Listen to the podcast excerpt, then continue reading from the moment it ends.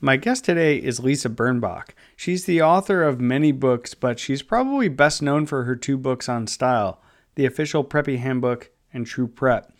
She's also well known for her podcast, Five Things with Lisa Birnbach, or maybe even for her tweets. She says that Twitter is her medium and words are her thing, and that's where she excels.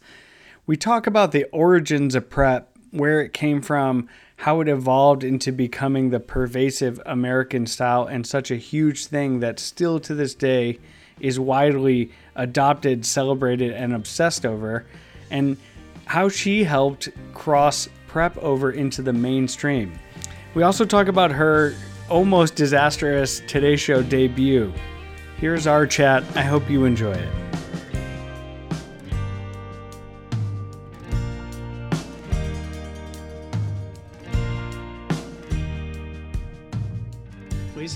We're live. I'm recording this. Yay! Do I have your permission to record this? Yes. only only vowels. Oh, I'll cut everything else out. We'll go through and uh, and we'll bleep it all out. Yeah, it'll be easy. I, I, you do you have a serious catalog of podcasts though. I have. Um, I think this week uh, in February 2021, I have 136. Wow. So over when did over, it start? It started in um, I think the spring or summer of 2018 due to my continuous Trump hangover. I was just miserable to be around. I was I was occupied with one thing, which is every day looking at the paper and oh no, how could he do this? Or oh no, Betsy DeVos, or oh no. And um, my boyfriend said, you know, I have an empty audio studio. Why don't you do a podcast? But it wasn't supposed to be, oh no, oh no. The whole point was cheer myself up and maybe cheer other people up too. Mm-hmm. So I adapted uh, what I know to be a sort of classic um, exercise in gratitude, which is just think of some things that make your life better, mm-hmm. that you appreciate. I, am sure Oprah's made a lot of money on it. I certainly haven't, but um, Oprah so needs to take give you the monetization course. You know? Yeah, I need that. Is she a master class giver? she probably is. That's like the level of master class, which I think sometimes makes it. It's like not relatable because you're like, look, I'm never getting, I'm never getting to this point. I think they've overshot. Right, right. Master class from someone who never even started where you are yeah. Right. So um so that's what it was. It was five things that make life better. Just me talking for a while and then I wanted to see cuz I really don't need to record you know talking to myself about myself feels like hi it's Lisa Birnbach recording from my blow dryer and I'm having the best pretend time. So guests and then um because I like to be prepared. And because I have been interviewed by many people on my many book tours who were never prepared, I know one thing read the book of an author before he or she is on your show. And so people were very happy with the interviews. And then cool. Simon and Schuster, Random House, the publicist started approaching me, and I've had guests ever since. That's amazing. And and, and they it, have to share their five things also. Oh, funny.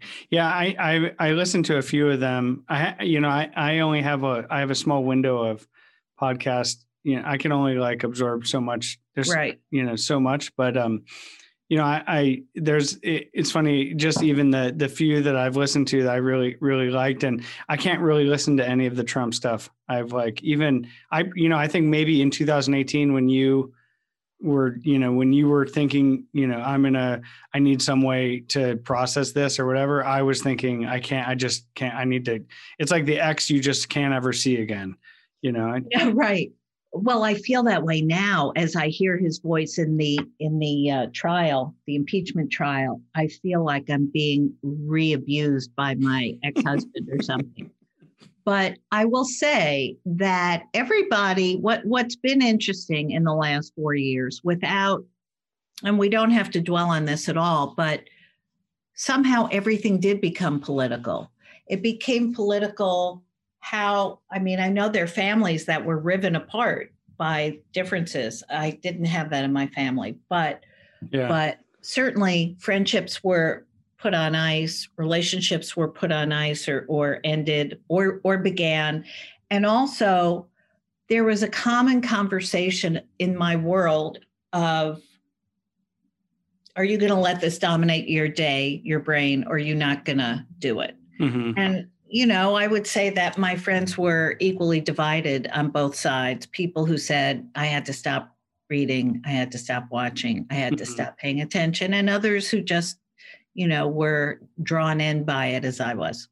Yeah. I mean, I think it comes down to, oh, for me, I always was thinking, you know, I want to be able to see the other side of the issue right and i want to be exposed to some of that stuff but the moment it becomes sort of in my head like irrational and sort of rooted in conspiracy theory or or whatever whatever branch of that tree we want to explore mm-hmm. that's when i just can't I, I can't take it seriously anymore and you know I, I feel like even like if you look at and we and we can we can move on to talk about lighter things than this but you, you, people that got sort of brainwashed by Facebook, you know, I see that as like is kind of and that's and that's like three things down the line from something that happened, you know, earlier. Like I see this as like a real like an economic issue almost like where there's a lot of people that, you know, because I'm from Ohio originally, I look at like the economics of the job prospects in Ohio and you know where I grew up and how challenged that is and how I can understand to some degree why people would embrace sort of something crazy because they feel like they have nothing to lose, you know? And and and that's not everyone there, but you know, I, I can understand that, but I think we just got so far away from all of those things, or this manifested itself in such a weird way that yeah. you know it's it's been it's been pretty strange. Yeah, um, yeah, and I, I agree with you. And um, having traveled around the country many times through to every state, I have to say I I agree with you. I feel that. I I you know when you look at when you look at the faces up close on the news, of people protesting, whether they're in the Black Lives Matter protests or they're in the Blue Lives Matter protests, you see the faces of people who have had it. They have had it. Mm-hmm. And as you say, they have nothing left to lose. So why not? Mm-hmm. Why not make a sign and go and go out there? And you know, there have been many times in the last four years I would think, why aren't we rushing to Washington to protest this? I mean, but I could have said that every day. So, what I want to say is my podcast was really a, a form of uh, self care mm-hmm. in a way, so that I would remember really, truly big things, small things that mm-hmm. I took for granted. Uh, you know, how, whether it's the what, taste of I'm sorry. Oh, I'm sorry. I didn't mean to interrupt you. You know, that's my lack of ability to conduct podcast interviews. You'll have to forgive me. But how does that change, like during the pandemic too? Because it seems like that's almost even oh. more heightened. Oh yes. Oh yes. Well, first of all, um, before March, mid March of 2020, every every interview took place live and in a beautiful studio on 46th Street and Fifth Avenue.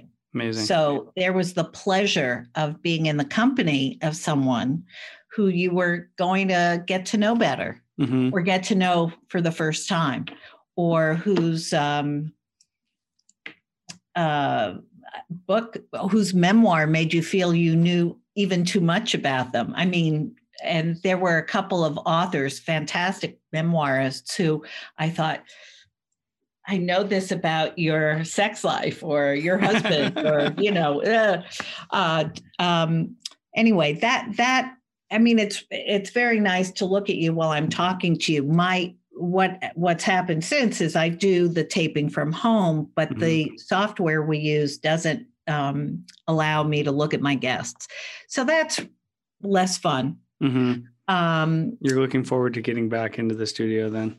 we should maybe just break and then just talk about um, I guess what everyone probably or what a lot of people probably want to talk to you about, which is preppy handbook stuff.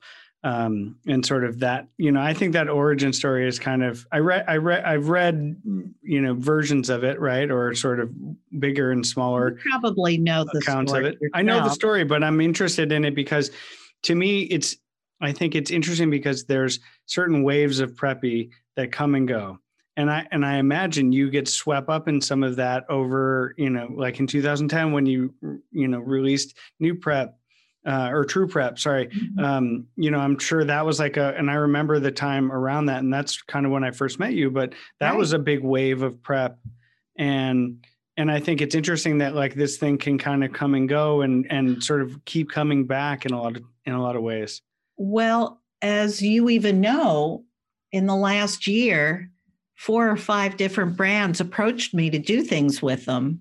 And I have no idea why this year. I mean, why this year is because their designs were prep oriented. Mm-hmm. And I guess I'm still the master of the of the guard there. But you know what? I, I sometimes I have no I have no clue. Sometimes I think it's just a um, it's just the pendulum swinging back where where from whence it started and sometimes i think it has to do with a version of america mm-hmm. um, as as maybe perceived by Europeans and, and Japanese. And sometimes I think it's just um, a lack of imagination uh, in, mean, in a good way. Yeah.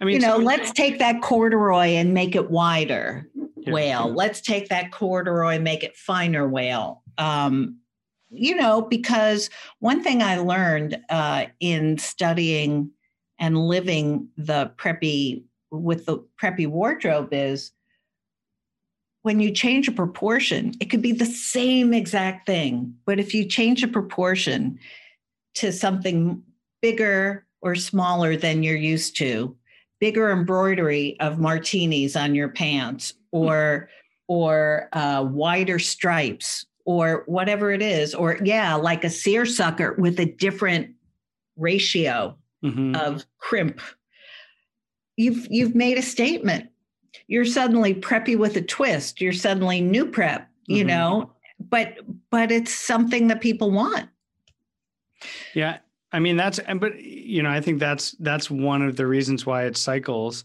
the way that it does because everyone sort of plays with it because it's this familiar thing. But I think the familiarity aspect of it uh, is the thing that probably keeps bringing it back because you know we're all for better or worse I think thinking back to you know when we were younger and sort of how some of these things have ingrained themselves and, and just things being sort of iconic I think just implant in people's brain in a way that makes it, you know, reminiscent of these things and then makes you long for that, you know, that time or whatever. And we sort of express it through clothes sometimes. Yes, yes. Well, so, okay, I'll go way, way back to 1980. Yeah. If you can remember, you weren't born then. I was two. I was a toddler, you know, oh, so. Okay, very nice. so, so in 1980, I was, oh, okay. I'm going to try to do this very quickly.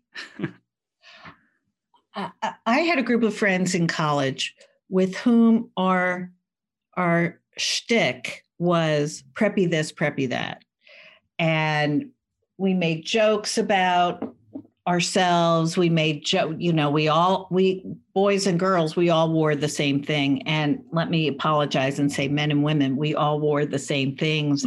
there was a very nice haberdashery in Providence, Rhode Island.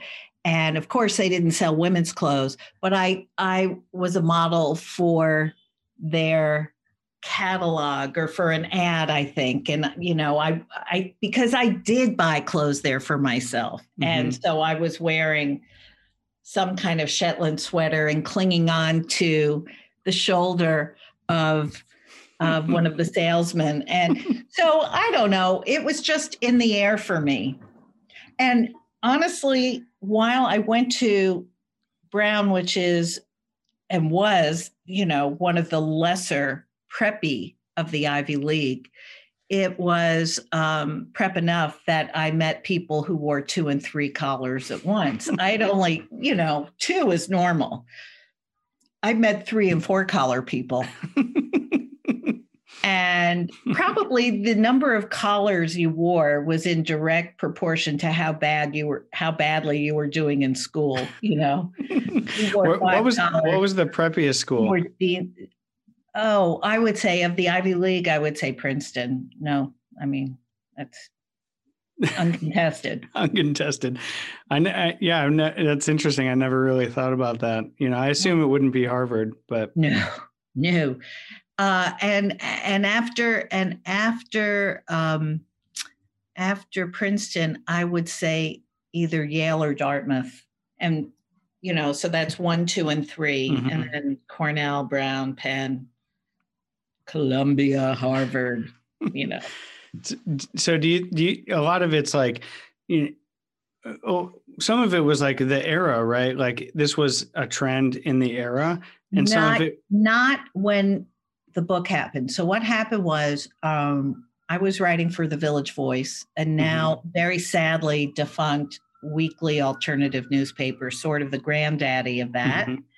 And um, in 1980, my boss, my editor, and I had created. We didn't create the craze exactly of the how many light does how many whatevers does it take to screw in a light bulb? but we certainly. Do you want me to say it again due to the siren? No, it's okay. We don't. We're not going to edit it. We'll we'll just you know it's it's real life New York City. Anyone that's been on any Zoom with anyone in New York City is familiar with this true. experience. Okay. Okay. True. So um, um, we we were what we did was we had a contest, a weekly contest for people to submit their best light bulb jokes. And he and I had gone to a little publisher called Workman Publishing to see if they would publish our book called How Many Jewish Mothers Does It Take to Screw in a Light Bulb or whatever we were going to, whichever joke we were going to mm-hmm. use. And while we were pitching, I had never pitched anything before.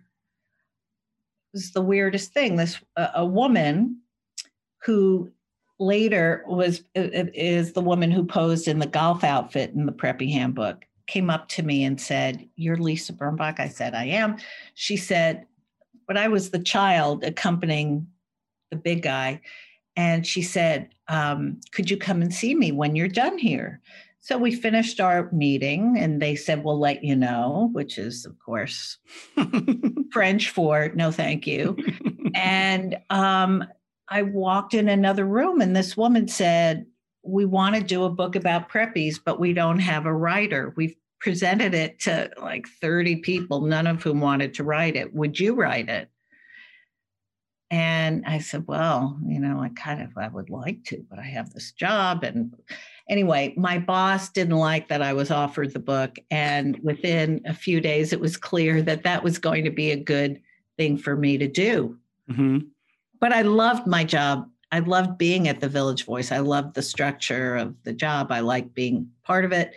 But so I left, and um, wow. that was the summer of 1980. And let me just remind you that in 1980, in November, we had an election, and Ronald Reagan became president. But Jimmy Carter was president when I wrote that book and edited it with other people. Mm-hmm. And you know what? In New York, we didn't know that um, old money was going to matter or any money was going to matter. And we didn't think Ronald Reagan was going to be the next president, by the way. And, you know, what did we know? Mm-hmm. A few very young, sort of smart alecky kids. And um, so so and it was a paperback. In those days a book that was had any importance was published in hardcover. Mm-hmm. and i was told by the publisher that this was not going to be their big title. Their big title was a book because they only did paperback called mouth sounds. Um, it was a book by a guy who who's had a great career making funny sounds a guy named fred newman who's been on tv and he was Uh, oh, he was on Prairie Home Companion. He's made a great career of it. That was their big title. And the Preppy Handbook was their, I don't know, consolation thing. Yeah, exactly. So at, at that point, was it was it something like prep as a trend or as an idea? Was it even something that people No. thought about? It was just like the way things No. happen.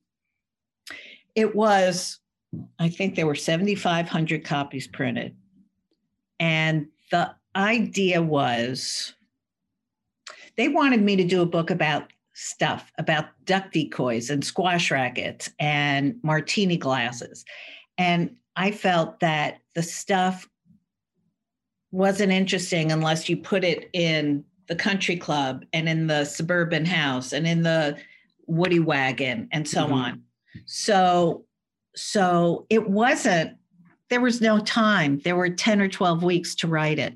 So what it was was you know, a guidebook for I thought for 7500 people who graduated from Episcopal, from you Mhm. know, Hawken, from St. Mark's, from Andover. I did not think this book would have any interest or appeal to anyone who wasn't already familiar with it. So what happened when it came out? Well, that's a funny thing. Um, when it came out, first of all, it's a great looking book.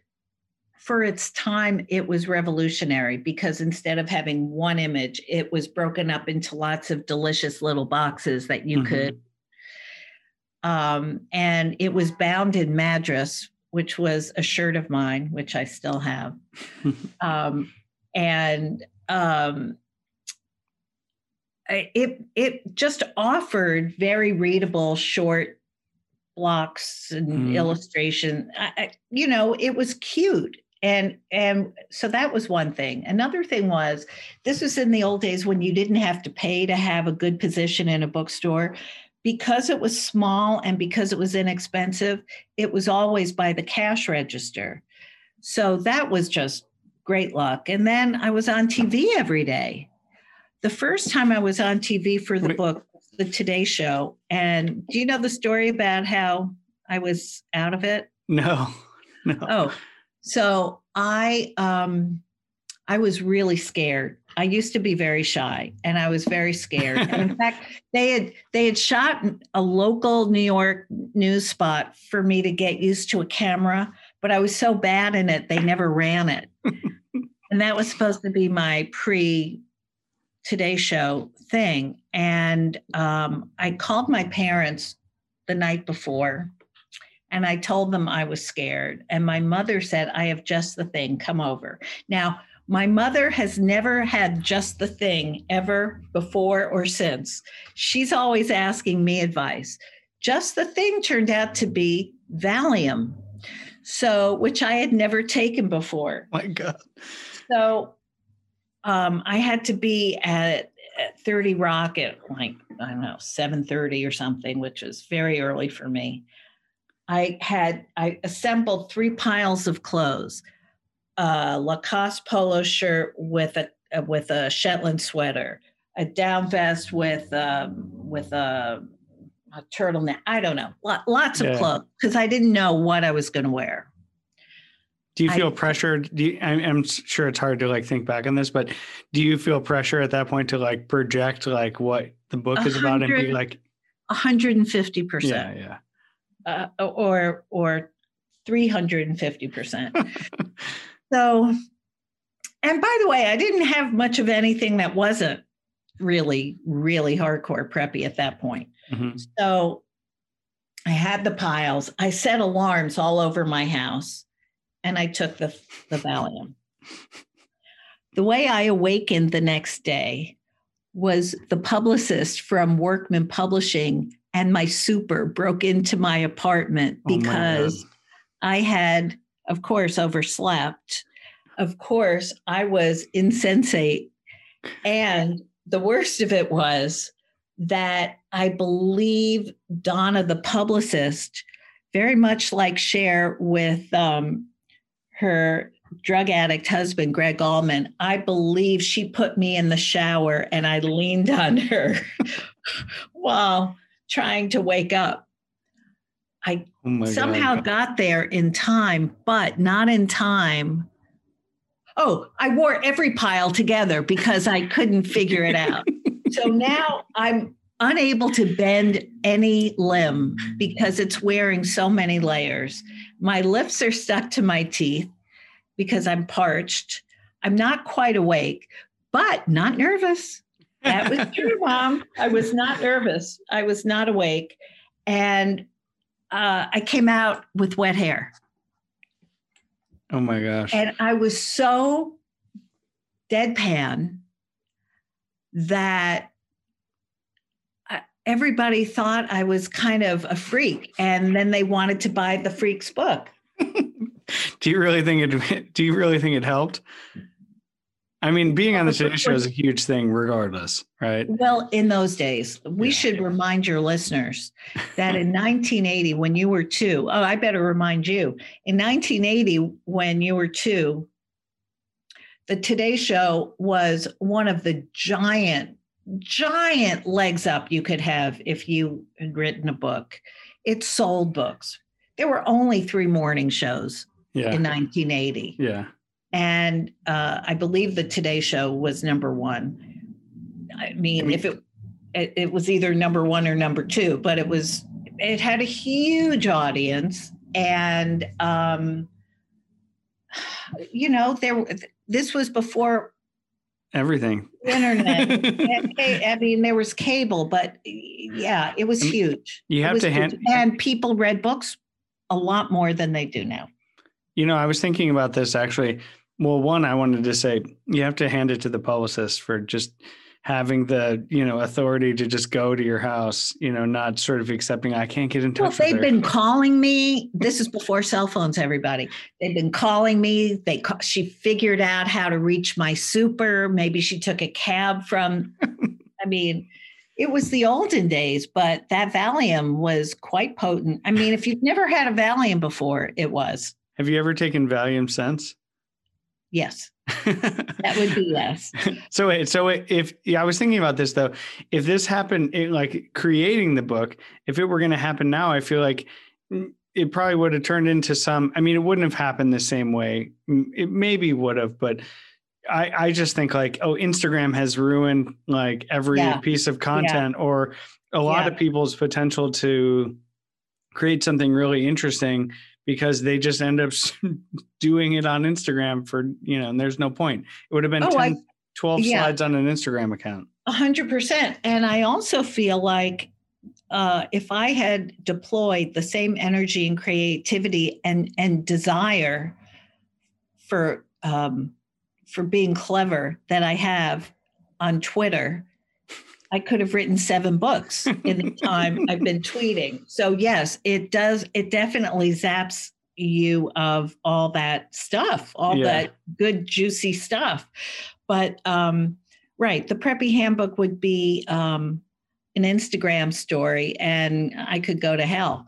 But luckily, uh, I I came out before there was any such thing as an influencer, and um, but now you're seen as like fortunate. because you li- li- literally wrote the book on prep. Now you know it's like you, you- it's funny because you I've heard you say this and it's on your website and other you know I've just seen this come up. You're like I've written 20 books, you know, besides. Oh yeah, I know. book." I know. Uh, one of the funniest things that happened when I was on tour with True Prep, which was I won't say a sequel, but I will say follow up, Mhm. and you were at the launch. Um, I found those pictures the other day actually from the launch. oh, Yeah, I ha- I have them. oh, Uh, I'll, I'll share them with you. Oh, good. Um, one of the funny things was uh, early, early on in the tour, I was um, signing books in Washington, D.C. I, and when I say that, of course, I mean Georgetown. And um, somebody asked me what I'd done between book one and book two, which was a span of 30 years, because I never thought I would revisit the prep world in print again. Um, And I told the truth. I said, Well, I wrote a college guidebook. I wrote a bunch of those. I was on television for three years and I did this and I had three kids. And I saw the audience like falling asleep. I mean, it was it was um, less than a minute maybe it was more than a minute but they were there they lost interest and then i said and then there were those years i was in rehab and they perked right up so um, I began to realize that to the world at large, I've written two books and I was in a coma or in rehab for 30 years. And that's really all, or, or up in the big house. That's all you need to know. Do, do you feel like that? Uh, yeah, it's interesting, like that it defines you in a way that you, but you, you are, I mean, you're, when I when I see you today, you know, you're wearing a gingham shirt and a Shetland sweater and what else do I have? You mm. tell me. I don't have anything else. I mean, there there came a time that I wanted to break out of preppiness and break out of people's expectations. And I bought myself, I thought the most opposite. Well, it was natural, it was leather, but it was like a leather jumpsuit that I spent a fortune on and I wore probably twice and both times I was embarrassed to be seen in it. and you know, there's something about me that I don't think I look good in uh, I mean, I can wear tailored clothes. They don't have to be quote unquote preppy. I think if I put them on, they become preppy in a way. Mm-hmm. I don't think I I mean, I do like some Indian influenced floaty stuff, but you know, I just can't, I just can't go fully into ruffles and softness. It's just yeah. not my thing. It's interesting that you, you would say uh, that you were shopping at the haberdasher and, and, buying men's clothes and which I feel like is sort of a, a pretty big jump for people to take. They wouldn't have the sort of not not guts to do it, but style, like inherent belief in their own personal style, right? To go and do that. Oh, well, that's that's a very flattering way to look at it. I will say that in 1978, when you were born, Providence, Rhode Island was a different city from the city it is now. Mm-hmm. There was there was no place to shop. If you were I mean that I knew of. One went to Boston to shop. Mm-hmm. And there was a mall uh uh, there was a mall somewhere um, in between, like Fall River or something, but you needed a car. You didn't need a car to get to Boston because there were buses and trains. Mm-hmm. So, but yes, I did. I did know that I could buy the whatever the smallest demi patron or whatever the smallest mm-hmm. size of a of a classic Lacoste shirt was. I could buy the smallest one there, and I did buy one in pink. And I mean, I would. I grew up wearing Lacoste, so it wasn't.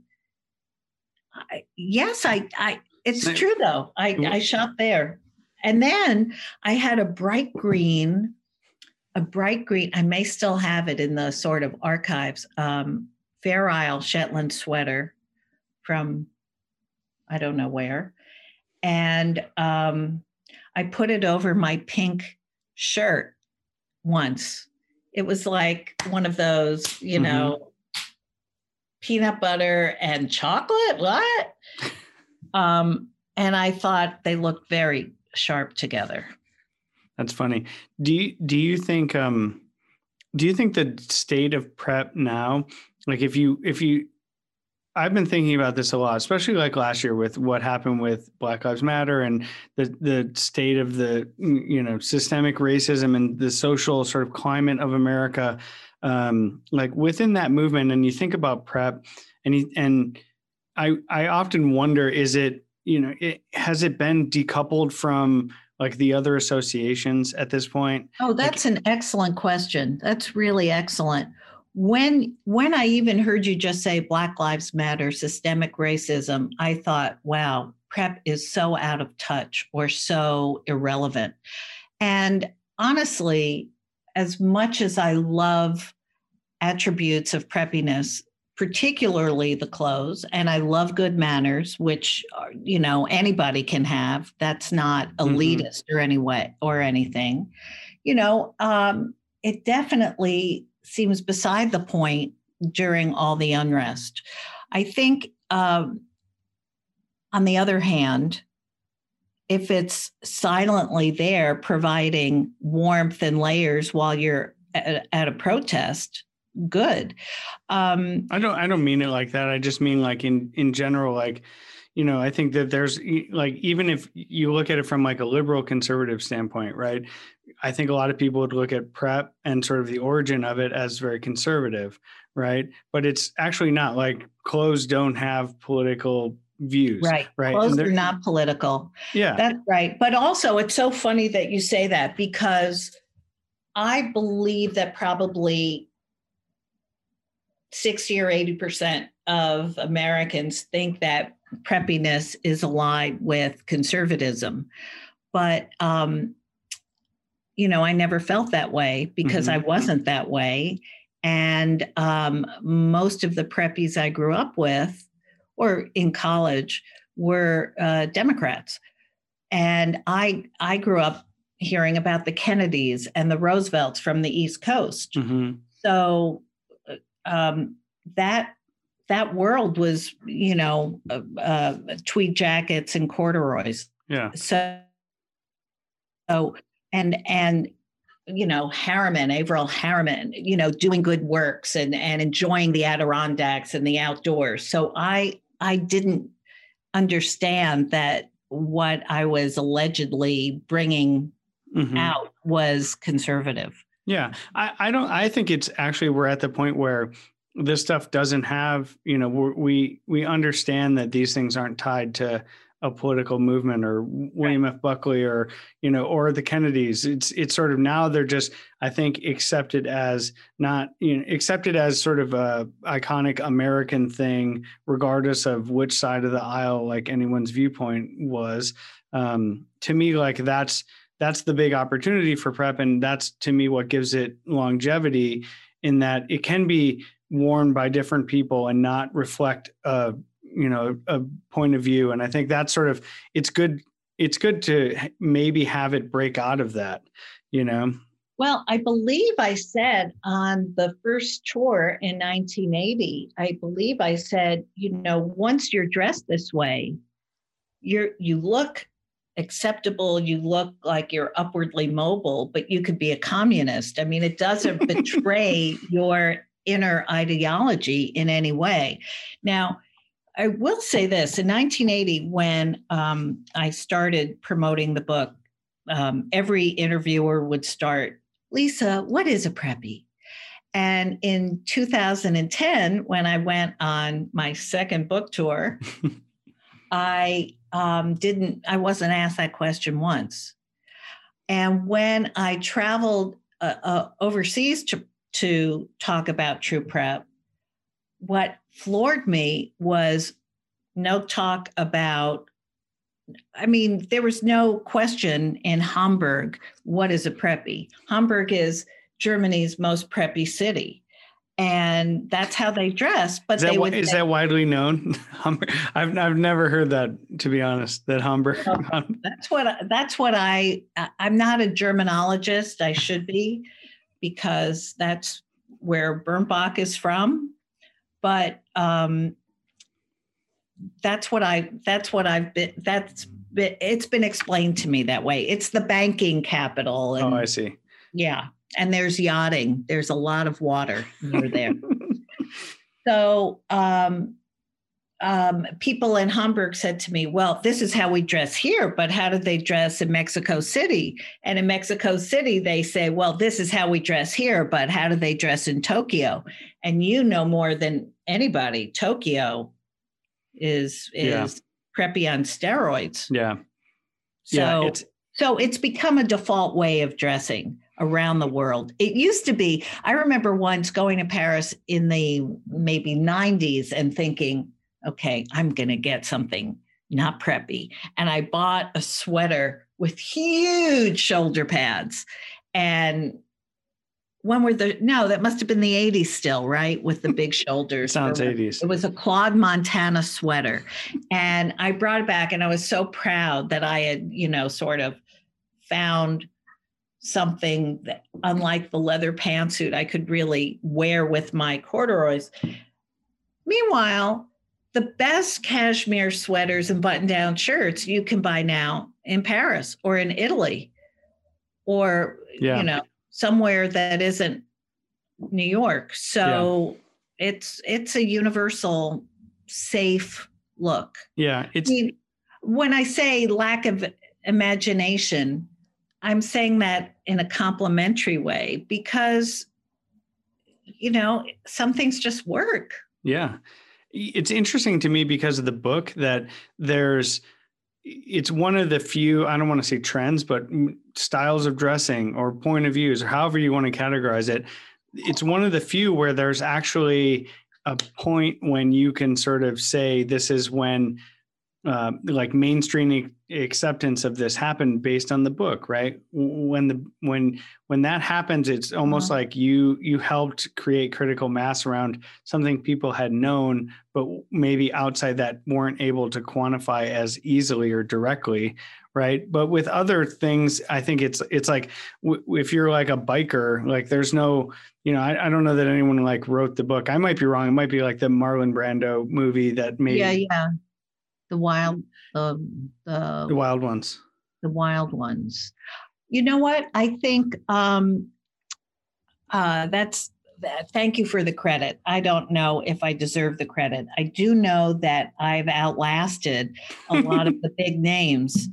Uh, you know, when you think of big names of prep, you mostly one thinks about the designers hmm who are considered preppy and um, you know some of the old guard when you mentioned william f. Buckley before i talked to chris buckley his son who's a, a wonderful satirist on my podcast.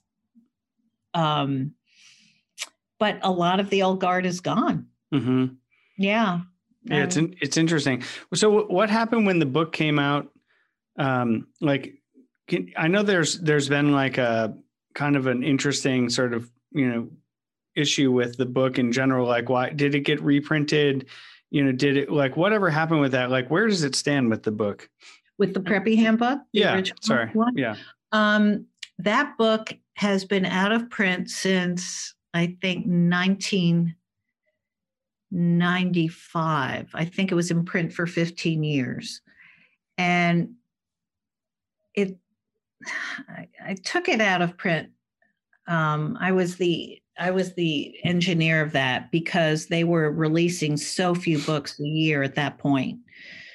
It was a dribble, and it didn't Mhm. seem like it was worth anybody's time. So I thought, well, I'll take it and maybe somewhere down the road I'll republish it. hmm Um, but that's been difficult for just a couple of thorny reasons. So it's still out of print. It's Is still is that available.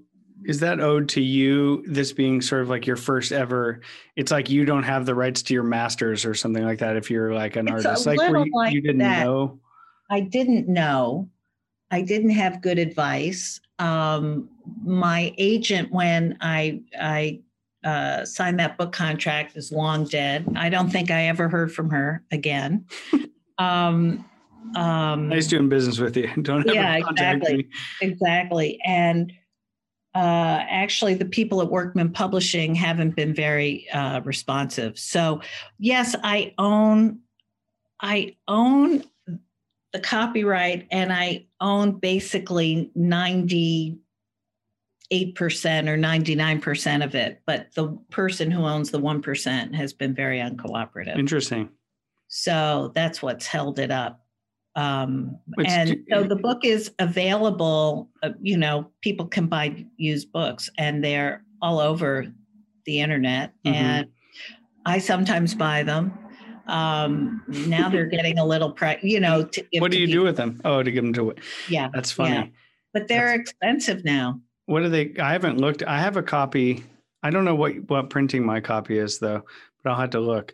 But it was one of the, you know, so we, I worked at J Press in 2005, and it, that was sort of one of the books that was on every designer's desk right and mm-hmm. i imagine like ralph lauren you know mm-hmm. it's on every designer's desk um, and take ivy and that's sort of how you know i stumbled across take ivy was you know all these japanese designers were giving it to the designers in america and it was just this thing that you know just got was floating around and kind of people hadn't seen.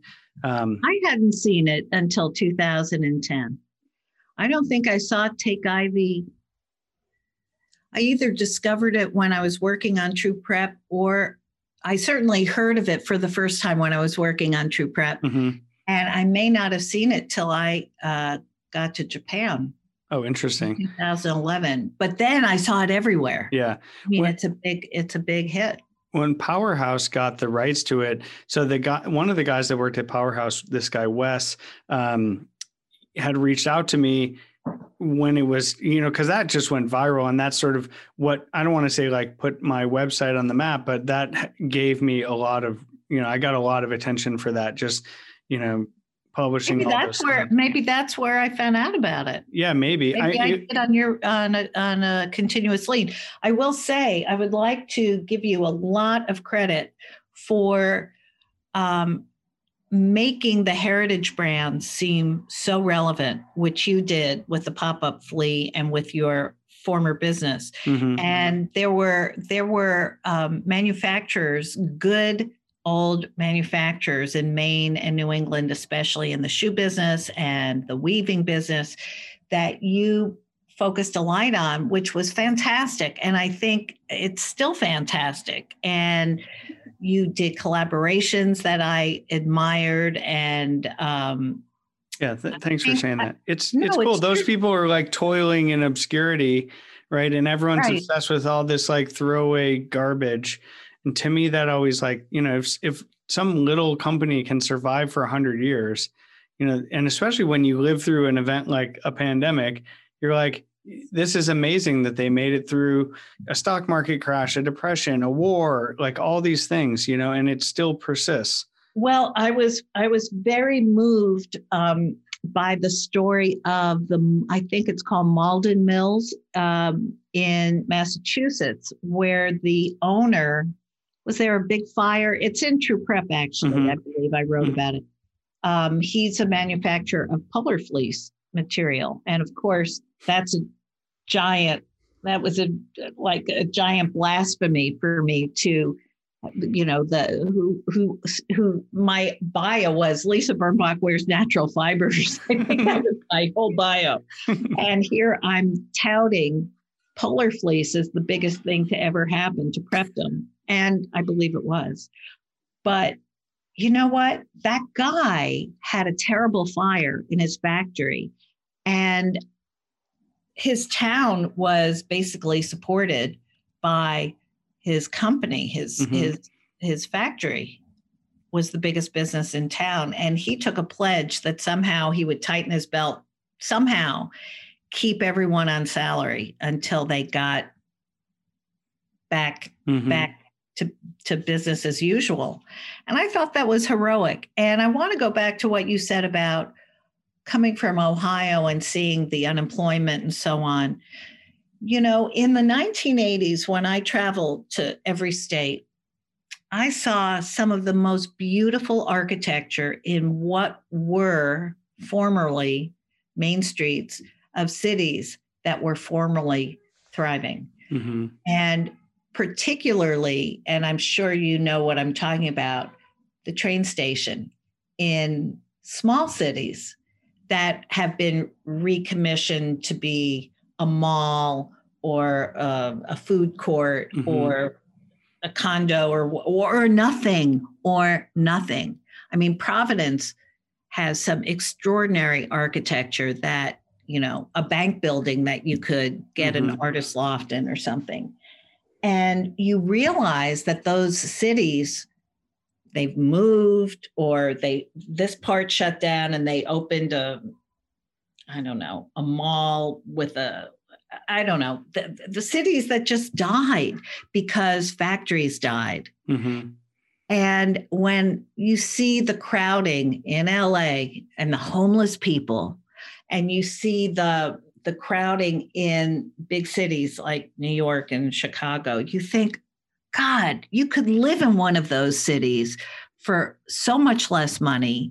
You could, I know there, there are cities in Pennsylvania that have been taken over by artists. Mm-hmm. But now I'm reading that everyone from California is moving to Boise or moving to Austin or, you know. Yeah.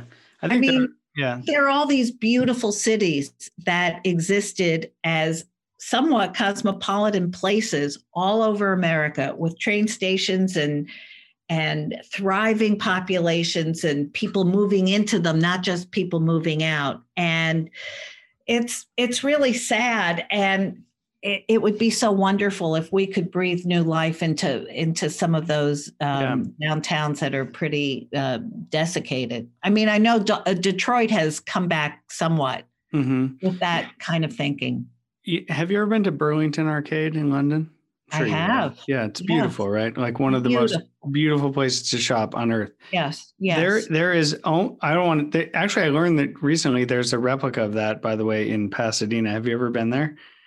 It's no. like like a full. Yeah, my friend like opened a little shop there, which is insane. And I was like, "Is that London?" He's like, "No, no, this is Pasadena." I'm like, "I can't believe this." Seriously, and yeah. do they call it Burlington? I think so. Yeah. Yeah.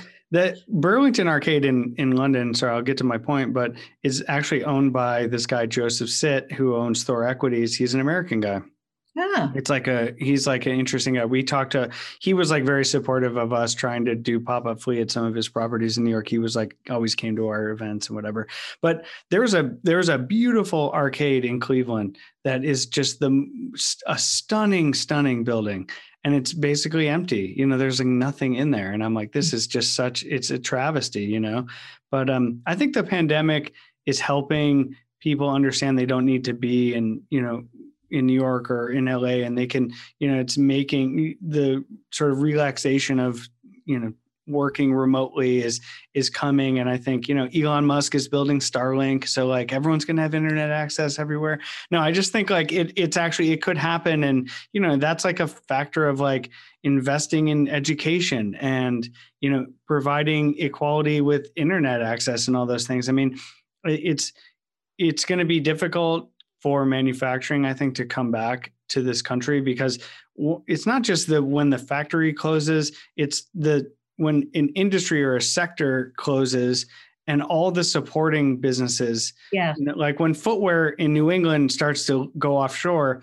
it all the machinery all the suppliers everything that supports those factories and mm-hmm. all of that sort of collective knowledge of how to make shoes leaves it doesn't come back you can't you know then it, it makes it just so prohibitively expensive and difficult and you know all of that all of the technical skill right. is gone. It's just it's a compounding right. thing. Yeah, yeah, and and when you lose the shoe people, you lose the lace people, and when mm-hmm, you mm-hmm. lose the lace people, you use yes, it's a domino effect. Yeah, and and you're right, it won't come back. And look, I don't know when you were last in New York, but um, store level, ground level retail is hanging on by a very thin thread. And um, what was what was a neighborhood that you might go to just to hang out and see some cool stores? Mm-hmm.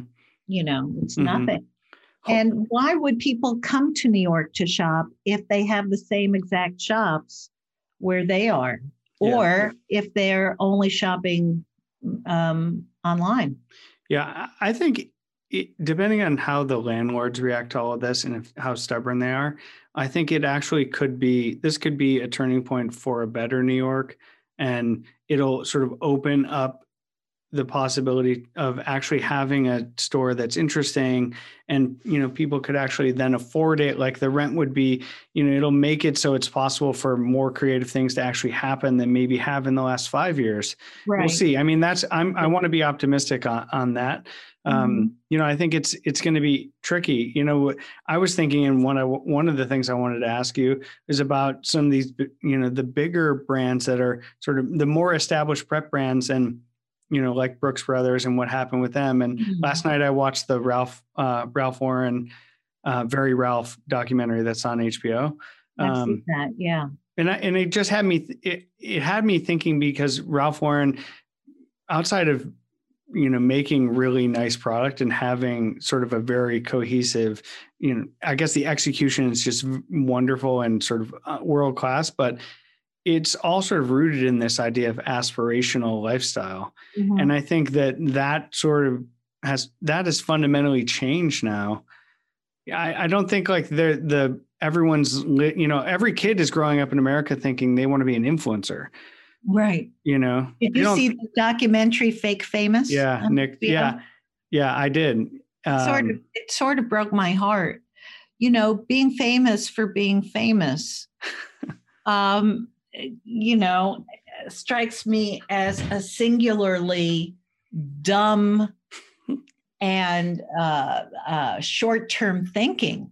You know, wh- who cares? I, uh, I mean, what is the famous thing that they want? What I what I understood from Nick Bilton's um, documentary was that people want to be famous so they get free stuff. Yeah. Yeeks. Um, I mean, which which you saw actually happen, and you know, the one girl, yeah, um, you know, just basically like now is she is an influencer. She has like four hundred thousand Instagram followers, and is probably just getting free stuff all the time. Yeah. You know, you and know, so, what and offloading it on Tradesy. yeah, exactly. you know, I I spent a certain amount of time like going on press trips and whatever, getting invited to things, and I've gotten, you know, I've done my, I've sinned. Um, you know, if this is confession, I'll I'll admit to that. Um, but you know, we would go on these trips. They would be amazing trips, and a lot of times it's like be- in beautiful places with terrible people and it's not worth it. It's not, you know, it's like if you had a choice, eh, I'll give you a trip to Tuscany, but you have to go with people you hate. Do you want to go? Right. The first time, yes, and then never again. Depends but on where you your your status is on on the airline. You know, if you need right. the points, exactly, and if you need the miles. Um, yeah. um, Michael, you but you have been very vigorous and rigorous with yourself and you have had a come to jesus moment and you are um you've had it's like you had an incredible trajectory. Um i don't think you planned becoming the entrepreneur i could be wrong. I never asked you if you planned the entrepreneurship that you um, very comfortably seem to I, I, didn't see your stress so i don't know about that side of you but i have seen you run things complicated things with lots of pieces. I've seen you i i, I we bumped into one another when you were um, on a on a one of those um, junkets at um, I I'm going to call it Forest Hills because I'm old school, but oh, at yeah. the at US the tennis Open. Um, I'll never turn down an invitation to the tennis because no. going to the U.S. Open is like the no. best, one the of best. the best experiences. Yeah, it's the best. It's the best, but it's better going with you because you had the VIP box. I was out in the. was out in the, I, I don't the, get invited to that anymore. I've I've worn out my welcome there too. Uh, but you know what? Um, I don't think everybody's had that um, epiphany that you've had, and I think uh, you know if your if your goal in life is to be an influencer, you're not you're really not helping people. Your life has, I guess, a certain kind of transactional meaning, but but it seems to be all about collecting goods and mm-hmm. and that's it Mm-hmm. And and it's all superficial. We see how highly curated these people are and what uh, was heartbreaking because I'm a huge Paul Smith fan. I love Paul Smith's women women's clothes so much, mm-hmm. and um, so I see the pink wall, wall, and I think, oh, that's the store I go to. And of course, people are doing these ridiculous poses, and it it to me it's sad. You know, it's just sad because yeah. nobody looks at nobody who's taking selfies is looking at themselves and thinking, I'm really a homely person, but if I do this, I'll feel good about myself. Everybody thinks that everybody looks great.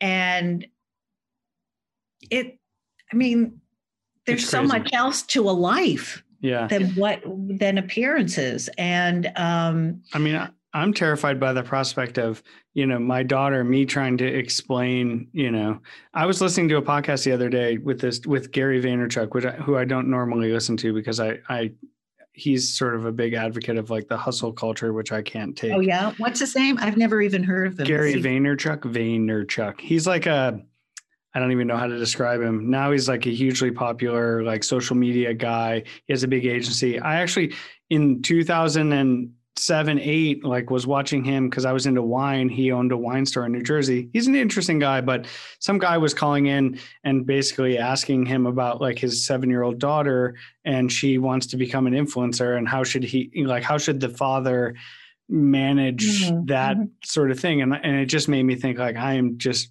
shaken with the prospect of this. I, that that's going to have to be over because in a way anyone with an instagram it's as you said before everybody's a brand now. Yeah. and everybody it feels it feels like everybody's selling. And by the way i don't use instagram well I've been told I should use it more. You may have noticed I'm trying, but it's mostly pictures of my dog now because everybody likes dogs. I don't really I you don't go for the likes. Smart. No, I just don't even I don't know how to write on Instagram. I only know how to put pictures. And honestly, my my medium is Twitter. It's yeah. it's words. But yeah. um I think that you know as an influence uh, if i if i wanted to be an influencer now i'd have to change basically everything i do starting with you know plastic surgery. I'd like me, to talk about plastic surgery do you want to? It's had a boom during the pandemic yeah perfect time i can't believe i didn't do it I mean, you could recover with nobody seeing you. You say, "Oh, my Zoom is broken," and then when the bruises go away and the stitches are gone, you. Oh, I got a new light. I got a new light. oh yeah, it's a filter. It's Don't a worry. filter. Well, let me let me um, go back to let me go back to one okay. thing, and then we can we can wrap this up. You probably have you know, bolognese, spaghetti bolognese to make for dinner. I um, haven't decided, but it might have been spaghetti bolognese, as a uh, matter uh, of fact. Which I know is one of your five things. I was I was listening to you talk about spaghetti bolognese. I liked it. Um, what do you think about the little worlds? This will like converge this topic and some mm, bigger topics that we're talking about what about like the highly curated, super potent prep people on Instagram? Like, do you ever come across those things and see and see like the, you know, there's a few of them that have like significant followings, and everything is like a Wagoneer or like a, you know, canoe in Maine or like oh, Newport yeah. or. Okay, here's the thing about about me. Um, I did not know that the preppy world was so evolved on social media 10 years ago mm-hmm. until people like you told me. And I had never, and I think it's fair to say, as in not once, ever looked up the official preppy handbook um, because I wrote that book. I know what's in it. There's, I mean, it never occurred to me that it mm-hmm. had fan clubs and had spawned all these blogs and stuff. And then at one point, I thought, I found out I was overwhelmed. I got kind of the bends. I, whoa, I couldn't, I couldn't take it all in. And I thought, I'll write about them and I'll mention them all.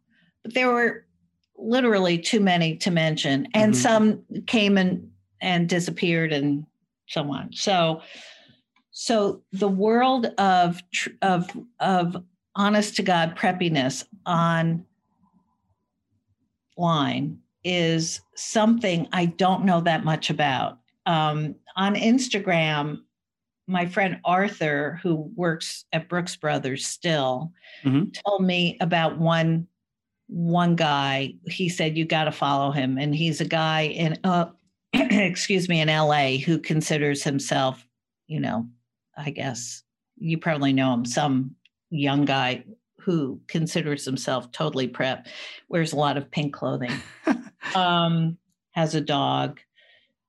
I- I'm sure there's something.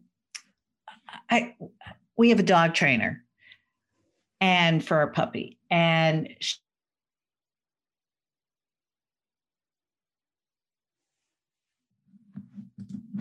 website, and I said to her, "Your Instagram is dog porn." And she said, I know, but it's what people need right now. And I think of the real estate porn and the dog porn and the, um, I look at a lot of um, beautiful table settings in Tuscan fields porn. And- And I'm sure the Maine, the Maine beach house or the, you know, Yeah. the canoe, the canoe, the boathouse I guess I should check it out. It might make me feel really good. and I'm sure, I'm sure people have the time to make really good stylistic decisions now. Yeah, I think it's. I think you you might be you might be encouraged by it, and you might be discouraged by it at the same time. You know, and and look, I'm not. Whatever makes people happy, I think, is what they should do. I, I don't, you know, it's not ruining my life or ruining anyone's life. You know, it's like that's what they're into. It's cool. I think it just sometimes it, you know, prep specifically sometimes is taken very far. Um, and to me it like spins out of control. I you know i'm much more of like i like some of these things because they've like a Fair Isle sweater it's always been relevant it will always be relevant. To me like that's a no-brainer. Why do i need to try to reinvent something that's already perfect right? Mhm, so mhm. to me like that's that's my draw to prep um, based on some of that sort of long history. You know i didn't grow i grew up blue collar so i have no natural exposure to any of this stuff you know? And so but it's interesting just as a genre or as a aesthetic choice there's a lot of different entry points to it. And you know everyone's kind of putting their spin on it and it's in that sense like it's a lot of fun you know that it does that it's very shared you know and people can identify with it. You know what I like about it too? Um, it doesn't demand that you be six two and totally buff mm-hmm. or a string bean. It just doesn't have a size um, requirement. Mm-hmm. It's very kind in that way. mm-hmm. I've always liked that. I've always liked the generosity. The sweater's lumpy and big, that's fine. You can Mhm. gain or lose. The wrap skirt is such a generous, lovely thing. You can tighten it, of course, if you lose weight, but if you don't, nobody's going to punish you for Yeah. it yeah and you're not going to feel bad. I do think that um, I was very surprised that people felt that preppy was something to talk about. I thought, okay, we laid it out. Now you know. what else is there to say? that's it Um, and in a way, there, you know, there are tweaks like polar fleece, like um, manufacturing stuff with a little bit of stretch in it so that it fits you better. mm-hmm. Um, different colors that come and go, different designers that come and go. Mm-hmm. Um, and a lot of them, as you pointed out earlier, are in bad shape. Lilly Pulitzer, bad shape. Brooks Brothers, maybe bad shape. You know, probably bad shape. Um, but, But I it think won't that- go away. I don't think all of that is. I think part of that is tied to it being a much more prep previously being much more of a mass, you know, there were, you know, when you alluded to the Today Show, there was three morning shows. Now, you know, if you take that analogy right now, there's a million different ways that someone could dress. Mm-hmm. And there's not mm-hmm. three like when a lot of these brands sort of rose to prominence. And and Brooks Brothers probably aside from that due to the the the long history of it. But right, you know, I think well, it's a function of that and the business model and other things. You know. Yeah, I mean, I always found it funny when Brooklyn was starting to be the cool borough that it is. That um, you know, you'd see at somebody wearing um, uh, clearly unwashed clothes with topsiders or uh, unwashed clothes and and they're and um, I don't know uh, Fair Isle sweater, you know, or the Norwegian sweater from mm-hmm. LL Bean, and you thought, okay, I got it. Yeah, got it. You're hip. but but um, look, I'm very flattered by the um, by the way the Preppy Handbook has been uh, treated over time or regarded over time. It's definitely, you know, a book that if I hadn't written it, I would have wanted to have written. Mm-hmm. I felt like I had a take on on this world that would be right for the book because as a Jewish New York City native, you know, I didn't have the suburban mm-hmm. driving country club upbringing. But in New York at private school, it's you're there. Mm-hmm. The style is there. All the boys in my class wore tweed blazers or corduroy blazers with their boot cut jeans and Wallabees every boy. I think it was a rule. And the girl, I mean, it it just it gave me perspective, but it gave because I was outside, but I was inside. Mm-hmm. And um, I was I was very happy with how the book came out. And I felt like, okay, that's it. I did a book. Now I'll go get a job. and you I'll, gave up your job to do it, basically. I did. I did. Yeah. That was that was a hard choice. I mean, I did I did agonize over it, but um, obviously it was it was a good choice. Yeah, I think so too. Lisa, it was nice talking to you. Thanks for spending the time with me. Oh, Michael, it's always a pleasure talking to you. Really, you have a lot of interesting insights into things that I think about too it's the podcast that no one wanted from me but you know just no one has a choice you know here i am you know anyway nice nice talking to you lisa thank you nice talking to you too thank you